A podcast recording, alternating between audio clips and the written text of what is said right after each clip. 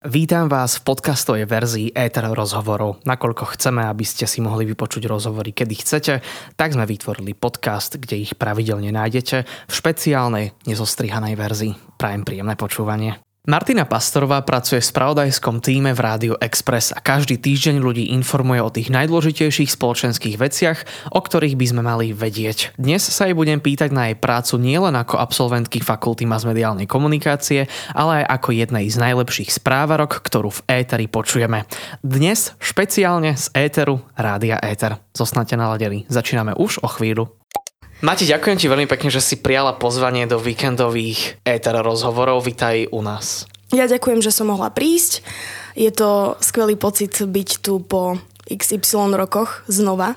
Všetko sa tu zmenilo, všetko vyzerá úplne inak. Už sme si dali túr. Áno, už sme si dali túr, je tu lepšia technika, ako bola pred desiatimi rokmi a vyzerá to tu skvelo a cítim sa tu ako doma, takže ďakujem. Tak poďme na ten eh, rozhovor, snáď to bude tiež lepšie nie len po technickej stránke, ale po uh, všeobecnej. My sa síce poznáme už predtým, než som eh, ja teda prišiel, pretože som praxoval u vás v Rádio Express, ale začal by som náš priateľský rozhovor otázkou, že aký si mala naposledy deň v práci. Bola som v práci dnes, vstávala som o pol štvrtej, neviem, či to mám nazvať, že v noci alebo ráno. A vždy si tak, keď spúšťam nohy z postele, tak si poviem, že fúha, pol štvrtej, že to je taká dosť nekresťanská hodina. Ale potom už keď som v aute a už sa vlastne presúvam do Bratislavy, tak, tak som rada, že tam vlastne idem a v práci bol ako vždycky formol, no tak čo mám povedať, akože uh, samozrejme vždycky riešime aktuálne témy, čiže aj dnes uh, mala som redaktorskú službu, takže som sa venovala viac menej iba jednej téme a už som tu a deň je celkom v pohode. Tak verím, že to tiež pozitívne zakončíme. Vy máte prvý servis o 6 ráno? Alebo kedy začínaš vlastne Začíname, práci? áno, začíname o 6 S tým, že ty tam už musíš byť skôr teda? S tým, že no tak najneskôr 5.30, ale tak bývam tam niekedy aj skôr okolo 5. A tým, že dochádzam 65 kilometrov, tak cesta mi trvá necelú hodinu, čiže musím skôr vstávať. No. Máš to aj s rannou cestou. Aj ťa niekedy chytia zápchy alebo niečo také? No tak okolo 5 nemáš zápchy, iba že by bol bolo nejaké zlé počasie a zvykne byť e, možno nejaká nehoda, tak vtedy. Ale akože prefrčím si do Bratislavy po diálnici a je to úplne v pohodičke. A kedy končíš, ak začínaš o 6? Tak podľa toho, či som v rannej show, keď vysielame v rámci Hemendexu, tak končíme o 9.30 a vlastne keď mám redaktorskú službu a začínam o 6, tak končím o 12 na poludnie veľkými správami. Čo všetko obnáša práca moderátorky správ? Fú. Taká obšírna otázka. Obšírna, no, um, taká obšírnejšia. No, tak od, od vlastne robenia si ako keby nejakého rešeršu uh, správ, ktoré sú vhodné do vysielania. Od tohto vlastne až po samotné vysielania. Medzi tým si tú správu musíš samozrejme spracovať. Nie, nie je to tak, že mám ešte nejakého človeka vedľa seba, ktorý mi to píše, lebo ľudia sa ma pýtajú, však to len prídeš a prečítaš. Nie, že jasné, určite.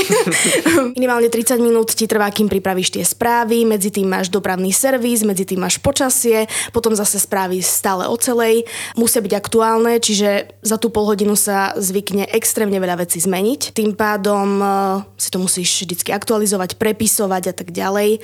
Takže je to makačka, je to 8-hodinová makačka. Uh, ja hovorím, že ja pracujem síce hlavou, ale keď si predstavíš, ako keď niekto, uh, ja neviem, robí na stavbe, že dáva tehly na seba, medzi to dáva tú maltu a zdvíja ťažké veci a je v kuse v jednom švungu, tak ja takto hlavou pracujem celý deň, čiže 8 hodín sa ako keby nezastavím. Tak od 0 po 10, ako veľmi je to fyzicky náročné? Teraz sa mi strašne chce spať. tak by som to asi zhodnotila. Uh... Prichádzajú asi prirodzene nejaké tie útlmy, keď dáme zo seba veľkú fyzickú alebo psychickú nejakú prácu, tak človek je prirodzene unavený, ale vo všeobecnosti, keď si ty použila slovo drina, tak e, dáme tomu aj 9 alebo možno 10 bodov z 10, že naozaj sú dni, napríklad voľby, ako boli teraz mm-hmm. predčasné parlamentné, že viem, že vy idete naozaj na 1200% strašne dlho, takže sa to možno dá aj porovnať s nejakým športovým výkonom e, vrcholovým, takže taký bežný deň má koľko? Tak asi 8. Tie zvyšné... Stále celkom dosť. dosť, no. E, v pondelok som mala vlastne e, službu od 10. do 17. redaktorskú, tak to spracovávaš kopec tém počas toho dňa. A to bolo také, že o 17.10, keď sme skončili veľké správy, tak som bola, že uh, už konečne idem domov, lebo bolo to naozaj psychicky náročné. A niekto ti povie, však čo, veď prídeš domov, zatvoríš dvere a pff, vyfučí to z teba a ja, že ale to tak nefunguje, lebo redaktor, respektíve správar alebo novinár, ktorý tú prácu berie vážne a ktorý tou prácou žije, tak to sa nekončí tým, že sa zatvoria dvere v Radio Express. Ešte cestou počúvam podcast nejaký, aby som si urobila lepší prehľad za celý deň, lebo samozrejme, že nestihneš všetky témy e, si pozrieť, to by si musel byť MacGyver, aby si toto dal. Ale takisto prídem domov, pri tom ako večeriam a rozprávam sa s mužom, ešte pozerám, hej, denník N, denník ZME a tak, že čo ešte medzi časom sa stalo, no a pred spaním samozrejme si pozriem, že aha, toto ešte vyšlo, lebo zajtra, keď vstávam ráno a od 6 mám zase pracovať, tak uh, treba vedieť, do čoho ideš, keď prídeš do práce. No a keď stanem o pol štvrtej, tak znova ďalší rešerš, takže si v tom stále namočený prosto. Takže ty buď pracuješ, alebo sa pripravuješ na to, že budeš pracovať. vlastne áno. Keď mi to tak vychádza matematicky, tak spíš mm-hmm. tak mhm. možno 4-5 hodín. No to si ešte dobre povedal niekedy. Fúha. No. Ja by som inak s trojhodinovým spánkom nevedel pracovať. Dva dní po sebe napríklad. Ja nehovorím, že nemá mikrospánky v práci, že potom ti padá hlava nad tou klávesnicou. Teba potiahnu, že Mati, ideme, Áno, ideme, do ideme správu. Nie, tak to zase nie, ale sú dni, kedy ťa aj niektoré veci trápia, že sú prosto témy, ktoré sa ťažko do nich človek dostáva, ťažko sa vnímajú, najmä čo sa týka takých smutných správ, hej, tragédií, áno, akože no, vojna a tieto veci, lebo sú to smutné osudy ľudí a vtedy ti hlava šrotuje stále. A... Ale ako je možno, že vy to dokážete prečítať ako suchú informáciu? Ešte sa dostaneme k nejakému kódexu a k tomu, akože, mm-hmm. čo všetko e, ten novinár a média, aké majú postavenie vôbec nejakej spoločnosti. A to je presne moja ďalšia otázka, že je tvoja práca viac pozitívna, alebo je tvoja práca skôr negatívna v kontexte, keď musíš informovať o tých najdôležitejších veciach a vieme, že dnes nás a musíme vždy vedieť aj o tých negatívnych veciach tak ako si to povedal, musíme vedieť aj o pozitívnych veciach, musíme vedieť aj o negatívnych veciach. A jednoducho či už sa bavíme o vojne na Ukrajine, alebo o vojne Izrael-Hamas, alebo akékoľvek dopravné nehody, alebo nejaká streľba, kde sú, kde sú, kde vyhasnú mladé životy, alebo to je jedno, či mladé, alebo je to nejaká staršia pani, alebo pán, to je úplne jedno, akýkoľvek ľudský život, tak stále ťa to nejako vnútorne poznačí, stále sa nad tým zamýšľaš, že fúha, že, že je to veľmi ťažké. Neberieš to ako číslo. Ale to, to je jasné, že neberieš, lebo však ja nie som stroj, ja som tiež len človek, tiež tiež to na mňa nejakým štýlom vplýva, ale toto je jednoducho práca. A ty ako by moja mama povedala, že jedným uchom dnu a druhým von. Jednoducho nemôžeš si to takto brať, lebo by si sa z toho zbláznil.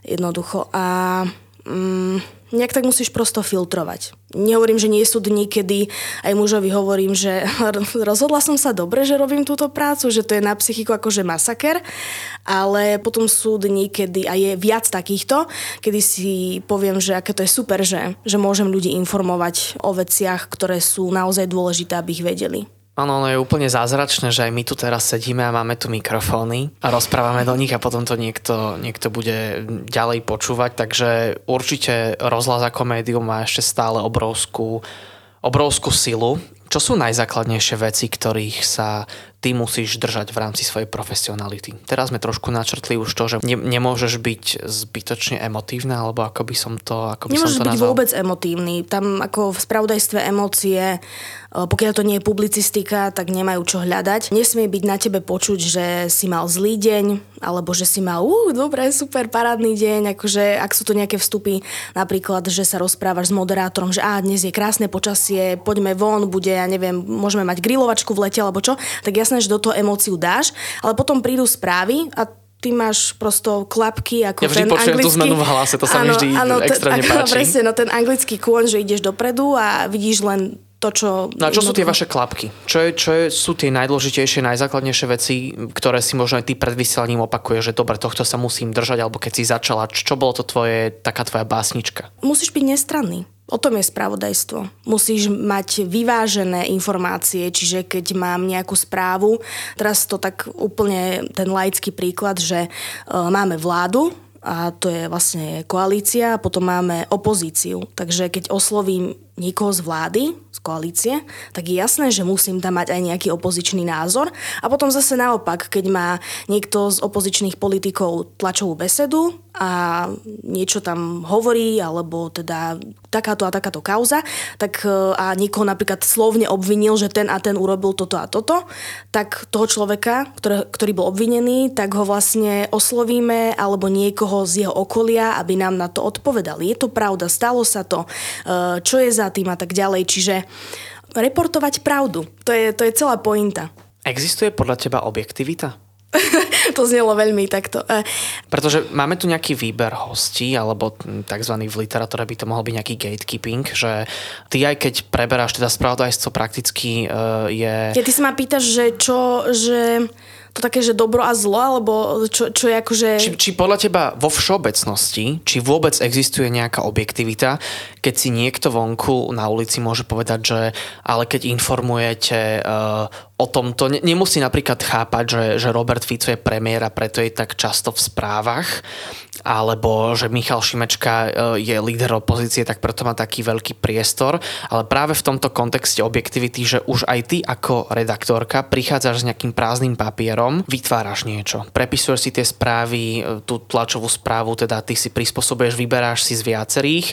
Napríklad dostávame sa aj k vašej super relácii Braňo Závodský, tak on si tiež pozýva nejakých hostí a veľa ľudí, ja sa stretávam v praxi s tým, že nerozumie úplne tomu, že tá objektivita je v rámci aj akože dlhšieho času. Že tá objektivita Rozumiem. napríklad v rozhovoroch je nadlhšie, že to nemusí byť v rámci jednej relácie, ale vy tie správy tým pádom asi musíte mať objektívne už na prvé počutie. Hneď. No to je jasné, čiže keď si robíš veľký príspevok do veľkých správ ako redaktor, to, čo som vlastne robila ja dnes napríklad, tak e, máš tam názor ústavného právnika, máš tam názor politológa, máš tam názor koalície, máš tam názor opozície, ja neviem, ešte nejakého experta si k tomu dáš, čiže oslovujeme ľudí, ktorí majú k tomu samozrejme čo povedať a, a jednoducho tým sa sama vytvára tá objektivita. Takže musí to byť, ako, ja, ja poviem, ja to hovorím aj stále, že musí to byť jednoducho vyvážené. Že keď máš tam jednoducho nejakého jedného človeka, nemôže byť správa alebo daný report postavený len na jednom človeku. To je napríklad rozhovor. Teraz máme rozhovor, hej? Je to postavené vlastne na jednom človeku. Ale keď robíš správy, máš nejaký príspevok alebo máš nejakú reportáž, tak tá nemôže byť postavená len na jednom človeku. Ty potrebuješ vedieť aj ten druhý názor, lebo neexistuje len jeden jediný správny názor. To tak prosto nefunguje vo svete. Že aj prakticky aj tvoj svetonázor vôbec nezaváži, pretože ty už máš jasnú šablonu, na základe ktorej sa rozhoduješ a ideš podľa kompetencie a toho, že e, kto bol zúčastnený v rámci nejakého konfliktu alebo povedzme e, e, nejakej informácie. No to, to, to aj vlastne tvrdím aj od začiatku, keď sme sa bavili o tom, že e, či na mňa nejakým štýlom vplývajú tie správy, ty tam tú emóciu dať nemôžeš. Ja môžem byť, e, ja si vymyslím, môžem byť na strane koalície, môžem v súkromí byť na strane opozície, to je úplne jedno, ale ja to nemôžem dať do správ. Ja svoj názor nemôžem dať do správ. Ja ten názor môžem povedať off record tebe, alebo svojej mame, alebo sa o tom baviť e, s rodinou alebo s kamošmi, ale do éteru ten svoj názor dať nemôžem, lebo musím byť objektívna a takto spravodajstvo má fungovať. Máme za sebou taký základný diapazon toho, čo predstavuje práca Martiny Pastorovej, s ktorou sa dnes rozprávam. Budeme sa rozprávať ešte ďalej, dáme si teraz hudobnú prestávku v podobe jednej pesničky, ešte sa určite ozveme.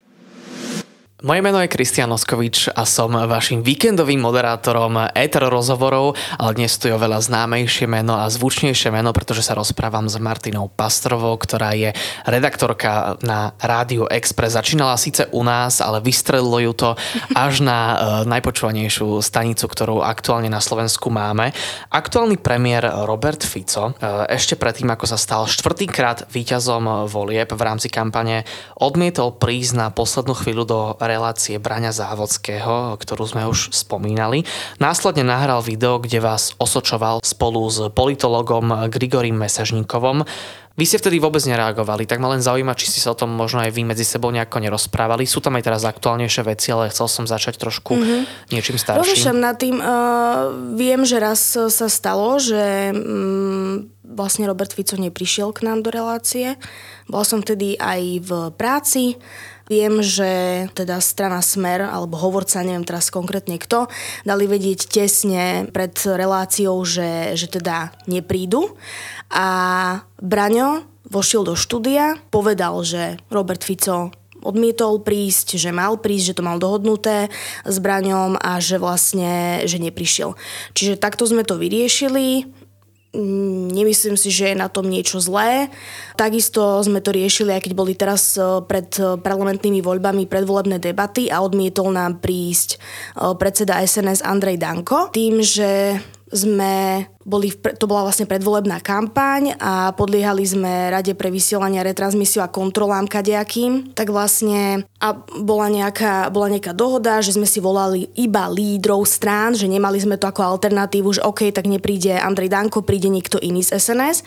Tým pádom vlastne bolo povedané, že Andrej Danko odmietol prísť, bola vysvetlená celá tá situácia a že teda pokračujeme v, v rozhovoroch ďalej.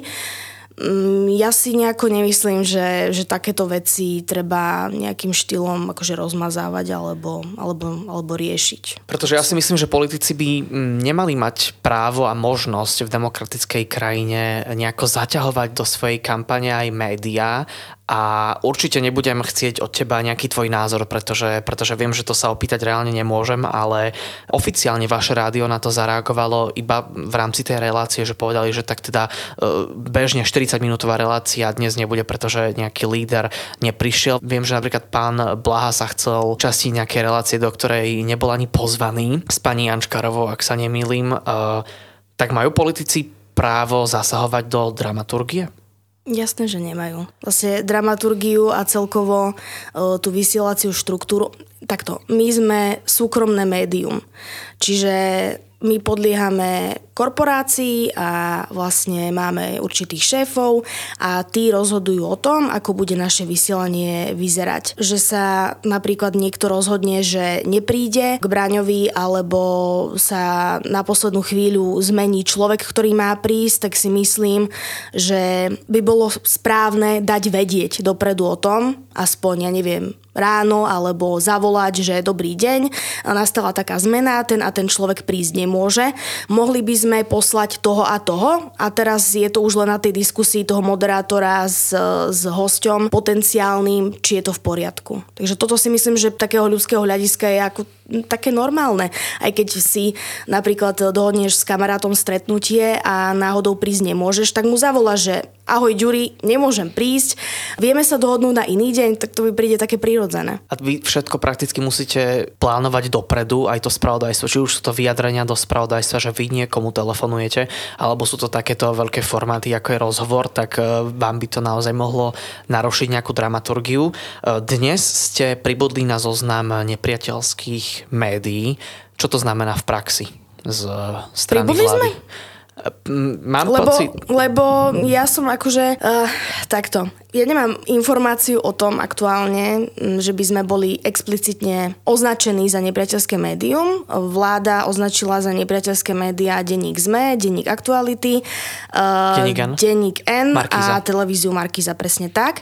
Ale my sme explicitne neboli medzi týmito médiami, že a Radio Express alebo čo. Nezaregistrovala som, že by výsosne sme boli medzi týmito médiami zaradení. A takto. Je to ťažká téma, ale ja to len skúsim tak narýchlo zhrnúť, že nemyslím si, že by sme sa tu mali hrať na nejaké priateľstva alebo nepriateľstva. Politik nemá byť môjim priateľom, ale nemá byť ani môjim nepriateľom. A my sa takisto aj k tomu staviame. Nikto z politikov nie je náš priateľ a nikto z politikov zároveň nie je ani náš nepriateľ. Našou povinnosťou je si robiť svoju prácu, informovať pravdivo o udalostiach a ak nejaký politik urobil nejakú hlúposť alebo nejako poškodil štát alebo niekoho, ja neviem, okradol alebo čo ja viem, čo urobil, tak budeme o tom informovať. Keď urobil, urobila vláda niečo dobré, že je nejaký nový príspevok, alebo wow, ľudia sa hromadne vracajú na Slovensko, super, tak to povieme, ale povieme aj to zlé a povieme aj to dobré. A to je tá nestrannosť, o ktorej sme sa aj bavili, že budeme informovať aj o dobrých veciach a budeme informovať aj o zlých veciach. A toto je naša práca a, a myslím si, že aj to, koľko ľudí nás počúva, tak celkom tak to je taká vizitka toho, že to, že to robíme dobre. A nerada by som sa, sa tu hrala na nejaké, že, že priateľské a nepriateľské. Akože mne to príde také. Prečo sú médiá dôležité? Nezdávam samé jednoduché otázky. Áno, veľmi. A potom, potom stávaní o pol štvrtej, no. Uh, tak sa mi ťažšie odpovedá. Alebo ako majú podľa teba úlohu v dnešnej spoločnosti? Vieme, že spravodajstvo má informovať, moderátori no, tak to máš takú, po, veď, veď, veď chodíš na vysokú školu, tak poučku poznáš, tak všetci mu poznáme. Uh, tak médiá, či už sú to, ja neviem, rádio, televízia alebo tomu noviny, uh, tak ich prvotná úloha je divákov, poslucháčov alebo čitateľov informovať o aktuálnych informáciách, o aktuálnych témach, o aktuálnom dianí. A prečo je to dôležité? Prečo to človek potrebuje? Pretože dnes sledujeme trend, že ľudia spravodajské žánre už nechcú veľmi počúvať áno, vzrastajú nejaké mm-hmm. spravodajské podcasty a podobne, ale aj po covide sme boli unavení z neustálých správ, kedy naozaj každý deň sme sledovali e, počty nakazených a tak ďalej a tak ďalej. Tak e, Zaujíma ma, že aký je vlastne na toto tvoj názor, tým, že ty tie správy tvoríš a čítaš, mm-hmm. tak pochopila by si človeka, ktorý by ti povedal, že no ale ja fakt nechcem počuť žiadne no, tak správy. Tak to nepočúvaj tak vypni rádio, vypni telku, nečítaj noviny a zavri sa do váku, alebo ja neviem. akože mám kopec ľudí a trochu im aj závidím, že mm, kamošky mi povedia, no však ja neviem, čo sa deje, však ty mi povedz, čo sa deje, ty máš brutálny prehľad. Tebe ide ja, tisíc že, detailov v Áno, presne tak a všetky rôzne detaily, kto koľko kde urobil a zomrel a tak. A ja hovorím, že však ale čo, nepozeráš správy? Nie, ja sa chcem týmto negatívnym informáciám vyvarovať. Ja hovorím, že dobre, no tak tak to máš to v úvodzovkách možno, možno šťastie, že nevplyvajú tie negatívne informácie na teba, ale potom, keď ideš napríklad voliť, čo je, čo je právo naše, alebo ja neviem, bol COVID a teraz boli všelijaké opatrenia, keď nepozeráš televíziu, ako vieš, čo, čo môžeš urobiť. Môžete alebo čo... pokuta. No, presne tak. Alebo ja neviem, zmení sa zákon. Aj, aj na toto sú dobré médiá, hej. Zmení sa zákon, ja neviem, e, pribudne nová značka dopravná. Neviem síce aká, ale hociaká. pribudne dopravná značka. Alebo e, zmeny boli teraz v parkovaní a ten, kto nesleduje, nečíta, nevie, tak akože k tomu to má povedať, ako sa má o tom dozvedieť, hej, že sa zmenili veci, tak to mm, žije v nejakej minulosti, ktorá už absolútne nie je pravdivá, aktuálna, čiže takto, no kto nechce sledovať, počúvať, mm, ja neviem, čítať, tak nech to nerobí. A Minimálne. gratulujem mu, že sa mu to darí. a, a ten, kto si aspoň večer pozrie nejaké noviny v telke alebo si prečíta nejaký newsletter, tak je to, tak je to super byť, byť v aktuálnom dianí, aby si potom po prípade napríklad pri tých voľbách raz za 4 roky alebo raz za 5 rokov prišiel a vedel, koho máš voliť, aby si vedel dať známku vlastne tomu politikovi za tých 4 alebo 5 rokov, ktoré tu je a ohodnotiť, že aha, toto urobil dobre, toto urobil zle, že keď o tom nevieš, tak ako vieš, koho potom máš Na základe spravodajstva by sme sa mali dokázať vedieť nejako rozhodovať a preto prakticky počas celého rozhovoru sa aj vraciame k tej objektivite, že tam už nemôže byť zakomponovaný nejaký ten názor, ale... Každý si urobí aj tak sám.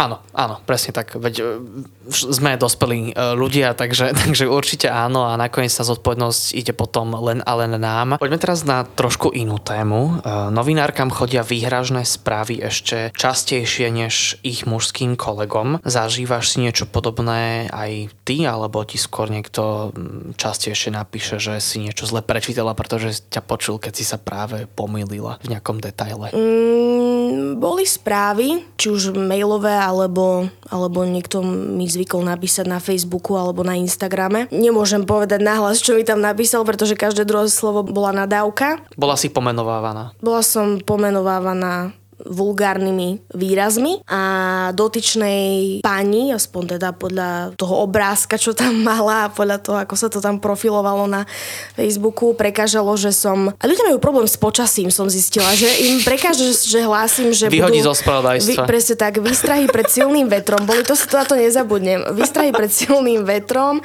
teda, že bol dokonca na horách nejaký orkán, alebo čo padali stromy, hasiči, ja neviem, 100 výjazdov, to som možno prehnala, ale akože naozaj naozaj Mohutnejšia, mohutnejšia vec. vec. Vystriali sme teda ľudí predtým, aby dávali si na to pozor, hej, že má fúkať na horách, má fúkať hen tam, tam, tam, tam. A pani mi tu išla nadávať ešte, akože poviem pekne, že do kráv, to som ešte nádherne povedala, uh, že mám ísť na psychiatriu a dať sa liečiť, že my tu žiaden vietor nechceme. A ja, že no tak ale čo ja s tým spravím, ja neovplyvňujem, nemám tu moc, bohužiaľ, neviem ovplyvniť vietor, ale keď to raz budem vedieť spraviť, tak to urobím. A aké by bolo počasie, keby mal byť po teba? No stále by bola jar. jar alebo jeseň. Nenávidím horúco a nenávidím úplnú zimu. Taký ten stred je najlepší.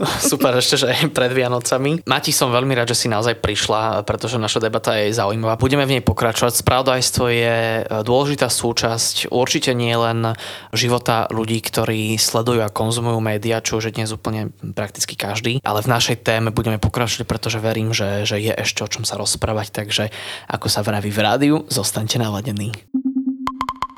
Počúvate Eter rozhovory, rozprávam sa s Martinou Pastorovou, ktorá je súčasťou spravodajského týmu na Rádio Express. Moja ďalšia otázka v druhej polovici nášho rozhovoru je, že ako je to s embargom, teda zákazom publikovať informáciu, pretože vždy ma zaujímalo, že ako toto funguje. No, takto. Keď sme mali embargo na nejakú informáciu, myslím, že to bolo keď mal prísť na Slovensko ukrajinský prezident Volodymyr Zelenský, tak nám prišla informácia oficiálna, teraz neviem, či z prezidentského paláca, alebo od nieka z nejakej štátnej inštitúcie, mm-hmm. z ministerstva, alebo možno z prezidentského paláca. Fakt nepamätám si presne, nechcem hovoriť nejakú blbosť. A bolo tam napísané, že embargo do tej a tej hodiny a vlastne keď to embargo, ako by som to povedala, Vypršalo? vypršalo, uplynulo, tak e, vtedy sme mohli tú informáciu dať von. Čiže keď bolo do 14. a bolo 14.01 alebo 14 30 sekúnd, tak už sme to mohli dať von. Čiže takto funguje embargo na informácie. Napríklad bývali takto e, embarga, čo si pamätám, aj napríklad na covidové veci, že keď ráno prichádzali už tradične každý deň e, zvuky o tom, alebo respektíve informácie v textovej podobe o tom, že koľko ľudí bolo testovaných, koľko zomrelo, koľko je v nemocnici, koľko je na iske, na e, plúcnej ventilácii a takéto veci, tak sme mohli o tom informovať, dajme tomu až po desiatej, lebo tak toto jednoducho bolo a samozrejme, že sme to rešpektovali. A ako často takéto embargo príde? Pretože ty si vravela, že vy ste súkromná stanica a samozrejme to neznamená, že nepodliehate nejakému zákonu, ten zákon tu je o, o teda mediálnych službách, ale ako často vám môže nejaká vyššia inštancia niečo takéto prikázať? Tak 这条。Čo som zaregistrovala, tak sa to stalo iba v týchto dvoch prípadoch. Že keď mal prísť prezident Takže je to Zelensky, skôr ojedinele. Je to ojedinele, akože nemyslím si, že hlavne čo sa týka prezidenta Zelenského, tak to embargo bolo z bezpečnostných dôvodov, čo mu úplne rozumiem a myslím si, že to je aj relevantné. S tým si dokonca aj súhlasila. Akože príde mi to normálne príde mi to v poriadku, že nebudem o tom informovať o 13. ale o 14. akože za tú hodinu, čo tak či tak prišiel na Slovensko, bol tu a čo sa za tú hodinu zmenilo len to, že priletel, hej, takže akože nemám viac k tomu, čo asi dodať. Ešte ma zaujíma taká ďalšia pikoška, že prečo sa vôbec, sa teraz cítim ako taký tvoj študent, že, že, sa, že, sa, že sa pýtam, že prečo sa vôbec dávajú vyjadrenia mimo mikrofón, ktoré sú známe ako off-air vyjadrenia. Že, že off ako, record. Off record. A ako to vzniklo? Ja to vôbec netuším. Uh, viem len... Um, to ja, ja im nejaké... nerozumiem. Tak, lebo možno nie sú dohodnutí tí konkrétni ľudia, neviem, politici alebo kto na tom, či dáme to von médiám, počkáme, alebo čo, ale... Že ešte na niečom nie je konsenzus. Áno, nie Aha. je na niečom zhoda. A... Lebo sú aj off-record informácie, ktoré vy tušíte ako novinári, ale nemôžete ich napísať pre nejaký etický kódex novinára že síce akože tí terénni novinári niečo vedia a často sa používa aj v rozhovoroch, že šušká sa, alebo chodbové reči parlamentné povedali, ale tým, že to nie je úplne verifikované, vy tam musíte dať niečo, čo si dokáže niekto zobrať na zodpovednosť, tak to nemôžete dať. Tak prečo vlastne máme tieto off-record? Lebo to znie ako potom nejaký spin doctoring, že iba chce niekto spraviť nejaký väčší chaos. Uh, takto, my do terénu nechodíme, konkrétne naše rádio, chodíme do terénu väčšinou, na keď sú voľby, alebo keď sme vyslaní do Bruselu alebo do Štrasburgu, do Európskeho parlamentu Tým pádom neviem k tomu zaujať nejaké stanovisko, lebo nie som v tých chodbových rečiach, že nepoznám to, nemám nejaké úzke kontakty s niekým z nejakých televízií alebo takto, že by som aj ja o takýchto off-record veciach vedela. Čiže ja sa pýtam, telefonujem ľuďom a politikom, oni odpovedajú a ja som za to rada, že, že vlastne sa chcú vyjadriť, že majú záujem posunúť tú tému niekam inám a vlastne ďalej a viac akože priblížiť isté veci ľuďom, ale tým, že nie som v tej skupine takýchto ľudí, ako napríklad si hovoril, že niekde si, že si telky medzi sebou šuškajú, tak ja to vlastne neviem ani zhodnotiť. Čiže... Takže ty už len pracuješ s tým, čo je overené a čo už je jednoducho vonku. Áno, alebo zistujem, že zoberiem ten telefón a, a zavolám a zistujem. Videli sme toto a toto, je to neoverená info, je to pravda? E, nemôžem vám to potvrdiť, dajte mi mi 15 minút, zistím. Takisto to bolo počas covidu. Videli sme, ja neviem, že je preplnená nemocnica, bola medializovaná informácia, vymyslím si, preplnená nemocnica v Ružomberku. Končia sa návštevy, akože tesne pred sviatkami, dajme tomu, že fakt vyhrotená situácia. A my sme nevedeli, či to môžeme zahrať, nemôžeme, lebo bola to vlastne iba na jednej stránke, na no jednom denníku. A tým pádom sme telefonovali priamo Rooseveltovej nemocnici, alebo ja neviem, jakej mm, ružomberskej nemocnici, že dobrý deň, toto a toto, takáto informácia vyšla. Je to pravda? Môžete nám to potvrdiť? Stále treba tú informáciu overiť. Je taká známa e, stará poučka, ktorá je vo všetkých mm, knihách, ktoré sme využívali aj na vysokej škole. Informácia e, je vlastne overená alebo pravdivá, hej, skutočná, relevantná, ak je overená z minimálne dvoch od seba nezávislých zdrojov. Tak znie poučka a takto sa tým treba riadiť, aj sa tým riadíme. Prepáč, som ti do toho skočil. Um, to sa aj niekedy stáva aj vo vašom spravodajstve, keď si človek môže vypočuť, že táto správa sa nedá z objektívnych dôvodov nejako overiť. Tieto Takže... informácie sa nedajú nezávisle overiť áno, a väčšinou áno. to je tak vtedy, alebo väčšinou sa táto formulka používa vtedy, Rusko, keď je to pravd... sa to áno, keď je, keď je vojnový konflikt a ty nie si v tých zákopoch a ty nevieš, že či tam zomrelo 5 ľudí alebo 15 tisíc ľudí. Každý a či každá naozaj... strana práve áno, niečo áno, iné. každá strana um, píše inú informáciu, nedá sa to nezávisle overiť, ale tak. je to napríklad veľká vec, vymyslím si útok na Kerčský most, ktorý spája Krím a Rusko a vlastne dajme tomu, že tam bol nejaký veľký útok a Ukrajina tvrdí, že zomrelo toľko ľudí a Rusko tvrdí, že nezomrel nikto, no tak napíšeme áno, Ukrajina tvrdí toto, Rusko tvrdí toto, ale nevieme to nezávisle overiť, pretože neinformovali o tom nejaké oficiálne úrady alebo tak.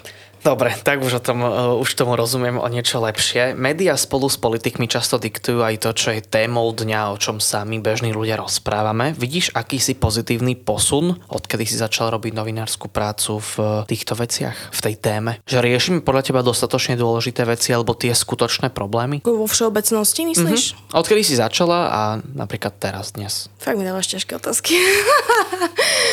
tak sú témy, ktoré si zaslúžia viac pozornosti a sú témy, ktoré mm, sú aktuálne v danej dobe a potom už to vyprší nejakým štýlom, tá aktuálnosť a tá potrebnosť. Čo ja viem, no tak e, celkovo som v rádiách 10 rokov, v Exprese 5, neviem to zhodnotiť. Je tam aspoň akože trošku posun? Lebo ja som počul, že napríklad Polsko má že strašné témy.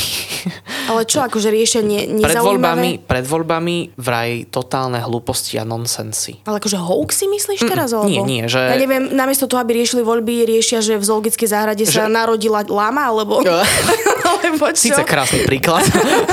to by mohla byť pekná správa. No, že napríklad aj tu sa hovorí, že sa občas prekrývajú niektoré problémy nejakými chlebovými témami. Že nerozprávame sa o tom, že reálne sa tú zdražú energia do polovice domácností môže smerovať do nejakej pracujúcej chudoby, ale že sa rozprávame o tom, že by sme mali teraz akutne vystrieľať medveďov. V Polsku je vraj bolo alebo pred voľbami tiež niečo podobné, že tú tému nastolenú dávali politici zámerne úplne nezmyselnú. Tak či ty vidíš v tomto možno nejaký posun odkedy napríklad ty sleduješ ten rozhlas, takže pokojne 10 alebo viacej rokov, že či sa posúvame a progresujeme ako Slovensko v tých témach a či ty napríklad vidíš možno aj výsledky nejakej tej tvojej práce, pretože ty keď o tých veciach informuješ, tak asi nechceš, aby to tam začalo aj skončilo, ale chceš, aby sa s tým niečo dialo. Dobre? Uh...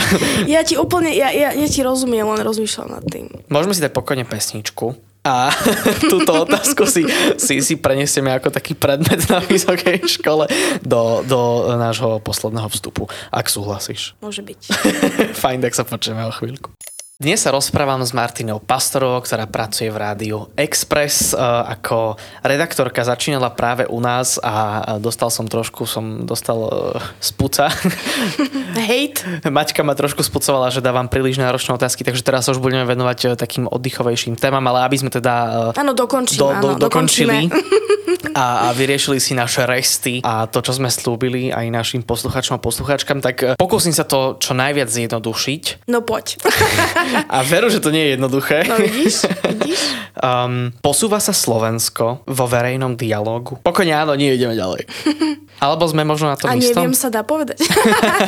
um, takto, ja mám pocit, že každý týždeň alebo mesiac sú na pretrase iné témy a samozrejme každý človek je individuálny, niekoho zaujíma. Zaujímajú viac témy ohľadom životného prostredia, niekoho zaujímajú viac témy, čo sa týkajú politiky a niektorých zaujíma naopak zahraničie, čo sa deje v zahraničí, alebo niekoho baví kultúra, niekoho baví šport. Čiže každý ten človek si z toho vyberie to, čo potrebuje, ale také tie všeobecné témy, ktoré potrebuje každý človek vedieť, ja neviem, že sú nejaké zmeny v zdravotníctve alebo niečo sociálna poisťovňa má výpadok alebo čo ja viem čo. Stále o tom informujeme, lebo sa to týka nás všetkých a to je presne o tomto, ale tiež si myslím, že niekedy sa niektoré témy dávajú do úzadia Napríklad pred voľbami um, zvyknú politici riešiť také... Okrajové? O, okrajové, alebo také... Menej dôležité. Menej dôležité, možno, možno také tie uštipačné, alebo ako by som to povedala. Také, čo človeka rozčúlia. Také, také, čo človeka rozohnia, aby potom možno pred voľbami zmenil názor, hej, že napríklad bol rozhodnutý, že bude voliť Joška Ferka, ale bude voliť Ferka Joška potom, keď sa táto téma vytiahne ako v globáli uh, na, na Takže oni Slovensku. tak do nás tak pichajú, tí politici veci. Prostredníctvom aj médií, pretože vy o tom informujete. Tak ale veď musíme informovať. No, samozrejme, to Máme akože... byť ticho, alebo čo? to vo... Môžem byť ticho do konca tohto rozhovoru, keď chceš. Vôbec nie, vôbec nie, tak som to nemyslel, ale niekedy aj tie médiá môžu sa stať nejakým nástrojom tej propagandy toho, alebo toho myšlenkového prúdu tej konkrétnej osoby, ktorá môže byť nejaká závadová a prakticky vy v tomto nemôžete nič ani reálne robiť. Dobre, poviem príklad. Môžete niečo pred, pred voľbami sa riešili, dajme tomu, migranti alebo sa riešili témy medvede. A ja som to aj spracovávala v rámci nejakého rešeršu, že aké predvolebné témy sa najviac riešia. Toto, toto veľmi rezonovalo. Ale dobre, tak urobili sme z toho príspevok, aby ľudia vedeli, že toto a toto sa deje, toto a toto sa rieši. 35 sekúnd. A nie, to hovoríš ty. Ale potom sme sa venovali dôležitejším témam. Tedy vlastne vláda Ľudovita Odora, úradnícka vláda, tak e, vlastne tam sa riešili riešili nejaké veci ako zveľadiť Slovensko napríklad, ako v odzovkách prinútiť ľudí vrátiť sa k nám, aby sme boli atraktívnou krajinou pre mladých ľudí a tak ďalej. A to mi príde také dôležitejšie posúvať e, našu krajinu vpred a celkovo nejak jej dať taký ten punc uh, kvality a, a zaujímavosti. Áno, áno, nejak zatraktívniť toto áno. naše mesto alebo to, tento náš kraj, našu krajinu, pretože je naozaj krásne, dobré spravodajstvo, ako tému uzatváram, pretože uh, je naozaj, uh, naozaj náročná. Myslím, že sme ju už naplnili na, na tom, čo som sa chcel od teba dozvedieť. Ďakujem ti ešte raz. Ty si bola na výlete v Tokiu, aby to tu nebolo iba také horúce A to kreslo. nie len v Tokiu. bola som v Japonsku, mali sme taký menší road trip. Tokio, Kyoto a Osaka. Slovenska. Tri miesta. Tri miesta. Na, na, na slabiky teda. Krásne. A kde bolo najkrajšie? Joj, všade. uh, mne osobne veľmi sa páčilo v Kyote. Mm, jednak to znie to tak bol... cute. Hej, že? uh, bol, ja mám veľmi rada prírodu a um, boli tam nádherné lesy, uh, v lesoch ukryté také tie ich šintoistické alebo buddhistické chrámy. A keď sa po Japonsku ani mi nenapadnú lesy zábavné. Tak Tokio nie, tak tam máš samé mrakodrapy uh-huh, a mhm, tak, uh-huh. ale akože potom tie okrajové časti tam ja majú. Ja ich vnímam cez tú technológiu a... najmä, tým, že som tam nikdy nebol, ale tvoje videá, ktoré si dávala na svojich sociálnych médiách, boli naozaj krásne, tak preto som to chcel sprostredkovať aj e, poslucháčom. Majú veľmi peknú prírodu a v tom Kyoto, ja by som si tam napríklad vedela predstaviť žiť. Mala by som tam kam vybehnúť akože do prírody. No už iba po uh... japonsky sa naučíš, môže byť správarka tam. wow. No to by mi teda dlho trvalo, keby som sa naučila po japonsky. Nemajú ten jazyk veľmi ľahký, ale tam mi to prišlo akože naozaj najkrajšie. No a môjmu mužovi sa zase páčilo skôr Tokio, ako hovoríš tými technológiami a takéto moderné veľkomesto. A nie je 65 km Kyoto od Tokia, že by si mala tú istú trasu, že by ste žili v Tokiu? Nie, ale vieš čo? nie, ale poviem ti, poviem ti takú zábavnú info. Sme to vlastne zistili, lebo my sme sa presúvali z toho Tokia do Kyoto rýchlovlakom Shinkansenom, čo trvalo 3,5 hodiny cca, alebo no nejaké 3 hodiny. Bola to rovnako dlhá trasa z Tokia do Kyoto, ako keď cestujem z Trnavy do Humenného na východ, odkiaľ pochádzam, ale do Humenného mi to trvá 8 hodín.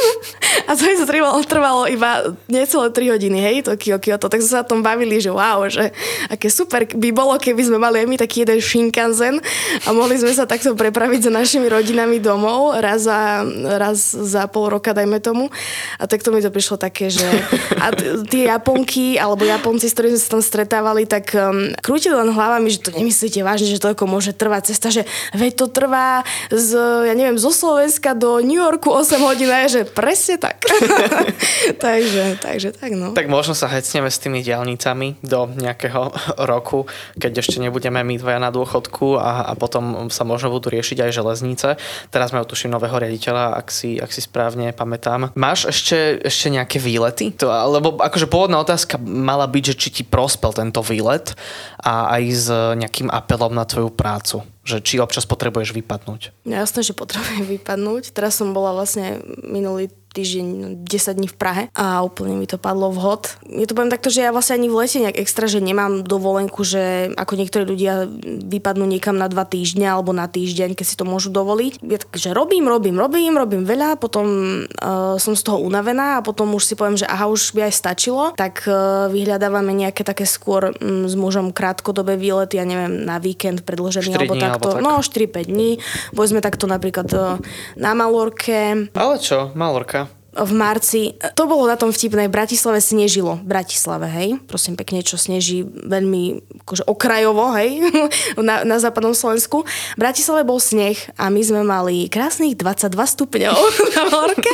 tak som provokovala všetky kamošky, že ha, tak vám treba. Aj kolegom si mohla povedať. No, veď, boli nahnevaní teda, že vypadla si odtiaľ a tu začalo snežiť a že tak vám treba.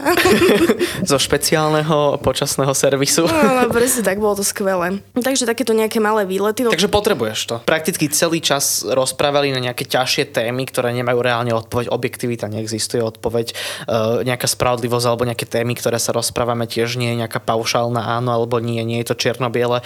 Tak e, tým, že si fakt vyťažená a že odvádzaš kus dobrej roboty, tak e, ako často možno potrebuješ ty vypadnúť? Aspoň raz do mesiaca, raz za dva, alebo je to individuálne? Takto, keby som mala veľa peňazí, tak vypadnem niekam aj na celý mesiac. Teraz máš ísť do Kene. No to, Eš, ešte, to, to ešte nie... neviem, či chcem ísť do tej Kene, ale to mi len brat dnes napísal, že nejdeme do Kene. to je ako keď, že nejdeme do Bratislavy na trhy. No, tak to tak Veľmi znelo. rád by som sa pridal. Uh, neviem, či by som si mohol dovoliť iba, že letenku tam a tam to končí. Alebo... a to práve, že bola nejaká akciová letenka. Tak no, ako by som možno porozmýšľala o tom, ale ja by som napríklad chcela, to bolo môj sen od, od decka malého vidieť New York a preto som išla do Japonska, nie? Však ako, ale si hovorím, ah, však mrakodrapy, ak mrakodrapy. Ale, ale asi skôr budúci rok by som chcela Ameriku? zbehnúť tú Ameriku, no. Uh-huh. Ale uvidím, že ako, ako vydá, budem... A čo ťa láka na Amerike? Dať si v Central Parku kávu? Ja neviem. to je taký môj sen. Ja, ja to neviem popísať, niekto si povie, že blbosť. Ale mám jeden dolár, už asi 15 rokov. Od môjho, minút. Áno, od, od môjho spolužiaka zo strednej školy, samo pozdravujem. Doniesol mi ho, keď bol v Amerike na nejakej brigáde. A mám ho, mám ho vlastne doma uložený a použijem ho na tú kávu v Central Parku. Podľa mňa ešte ďalšie tri budem musieť k tomu doložiť minimálne. Ale... A ja by som sa toho nechcel vzdať, že toto je špeciálny dolár. Ale ten pocit, že si môžeš za to, no neviem, či môžeš za to kúpiť, ale aspoň jednu 15 kávy.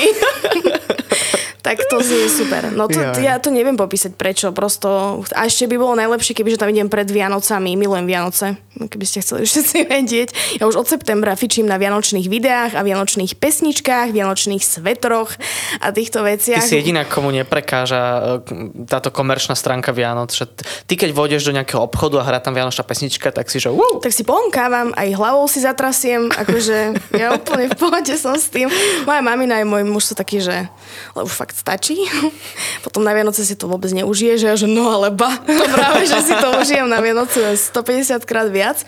A o to viacej, že teda po 5 rokoch tieto Vianoce mám voľno, takže uh. nie som v práci. Tak... Áno, to si mi raz spomínala, že tebe vždy vyjde na 24. A tak to sme si mohli akože vybrať, že buď budeme robiť na Vianoce alebo a ty na Nový rok. Potom na nejaký iný určite, deň. určite.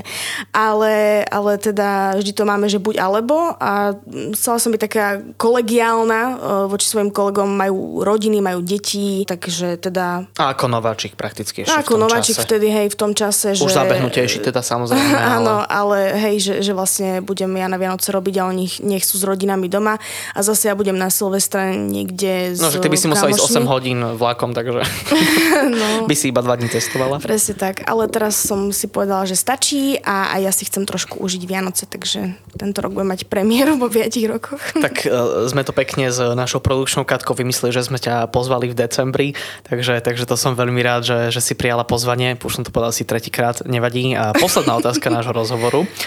Máš aj nejaký pracovný pracovný gól aktuálne? Alebo si už spokojná s tým? Ako... My, my sa spolu osobne raz za čas... Ja to som cítim ako na pohovore. Kde sa vidíte o 5 rokov? Čo ja viem?